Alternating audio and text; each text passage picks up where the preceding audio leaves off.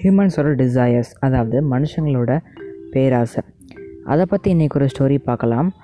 So வணக்கம் and welcome to have fun Tamil podcast இன்றைக்குள்ள story ரொம்ப அமேசிங்கான ஸ்டோரி தான். கொஞ்சம் மோட்டிவேஷ்னலாகவும் இருக்கும். ஸோ ஸ்டோரி ஸ்டார்டிங்கில் ஒரு டவுனை காமிக்கிறாங்க. அந்த டவுன் ரொம்ப பெரிய டவுனாக இருக்குது அதுவும் இல்லாமல் அது ஒரு ரிச்சான டவுன் அங்கே இருக்கிறவங்க எல்லாருமே ரொம்ப ரிச் அதனால் அந்த டவுன் ரொம்ப க்ளோ ஆகிட்டுருக்கும் டே அண்ட் நைட் அங்கே வெளிச்சம்ன்றது இருந்துக்கிட்டே இருக்கும்.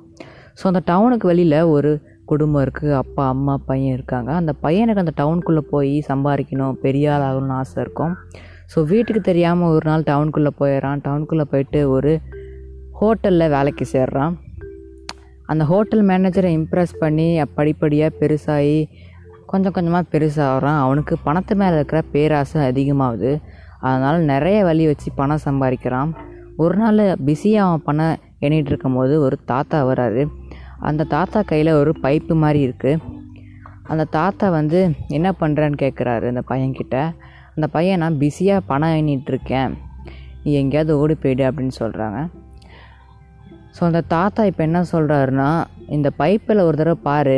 உடனே நீயே கண்ணாடியில் பாரு இந்த பைப்பில் அப்படின்னு சொல்கிறாரு அந்த பைப்பில் மற்றவங்க எல்லாத்தையும் ஃபஸ்ட்டு பார்க்குறாரு மற்றவங்க எல்லாருமே ஒரு மாதிரி ஒரு ஃப்ளேமில் எரிஞ்சிக்கிட்டு இருக்காங்க.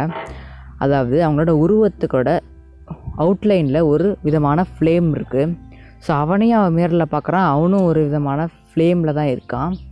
அந்த ஃப்ளேம் வந்து எரிஞ்சிக்கிட்டே இருக்குது அதாவது ரொம்ப ஸ்ட்ராங் ஆகிட்டே இருக்குது ஸோ இது என்னதுன்னு அந்த தாத்தாட்ட கேட்குறான். அந்த தாத்தா சொல்கிறாரு இது வந்து நார்மல் ஃப்ளேம் கிடையாது. இது த ஃப்ளேம் ஆஃப் டிசையர் அதாவது பேராசைக்கான ஃப்ளேம் ஸோ எவ்வளோக்கு எவ்வளோ உங்ககிட்ட பேராசை இருக்கோ அவ்வளோக்கு எவ்வளோ அது ஸ்ட்ராங்காக இருக்கும். இப்போ இந்த இந்த ஃப்ளேம் உங்களையே இது மறைச்சி எரிஞ்சிச்சுன்னா அதாவது இந்த ஃப்ளேமே நீங்களாக எரிஞ்சிங்கன்னா உங்களையும் எரிச்சிரும் அது உங்ககிட்ட இருக்கிற இடத்தையும் எரிச்சிரும் அப்படின்னு சொல்கிறாரு அப்புறம் சொல்லிவிட்டு அந்த பைப்பை அவர்கிட்ட கிஃப்டாக கொடுத்துட்டு அந்த தாத்தா போயிடுறாரு.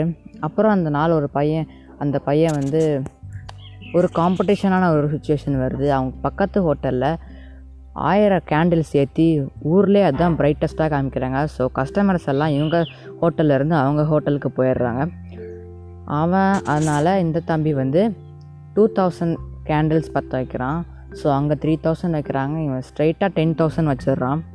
அவங்க ஸ்டாப் பண்ணிட்டாங்க கேண்டில் பற்ற வைக்கிறத. ஆனால் இவனும் நிறுத்தாமல் தௌசண்ட் ஃபைவ் ஹண்ட்ரட் கேண்டில்ஸ் வைக்கிறான். ஸோ இப்போ அவனுக்கு பேராசைன்றது வந்து அதிகமாயிட்டே இருக்குது. நம்ம தான் ஃபஸ்ட்டு நம்ம தான் பணம் சம்பாதிக்கணும் அப்படின்னு சொல்லிட்டு பேராசையில் அவன் கேண்டில்ஸ் பற்ற வச்சுட்டே இருக்கான். ஸோ அந்த பைப்பு அவனுக்கு கண்ணில் படுது. அந்த பைப்பை எடுத்து பார்க்குறான் அவனே அந்த கண்ணாடியில் பார்க்குறான் அவன் வந்து ஃபுல்லாக எரிஞ்சிக்கிட்டு இருக்கான். அதாவது அவன் அவனையே வந்து மறைஞ்சு எரிஞ்சிக்கிட்டு இருக்கான். ஸோ அதுக்கிட்ட வந்து இப்போ அந்த பிளேஸ் கேண்டில்ஸ்லாம் சாஞ்சி அந்த பிளேஸ் எரிய ஆரம்பிக்குது. அந்த பிளேஸ் எரிய ஆரம்பிக்குது. அந்த பிளே டவுனே கொஞ்சம் கொஞ்சமாக எரிய ஆரம்பிக்குது. கேண்டில்ஸ் அந்த ஹோட்டல் ஃபஸ்ட்டு எரியுது. அது கிட்ட இருக்கிற ஹோட்டல் எரியுது. அப்புறம் அந்த டவுனே எரிய ஆரம்பிக்குது.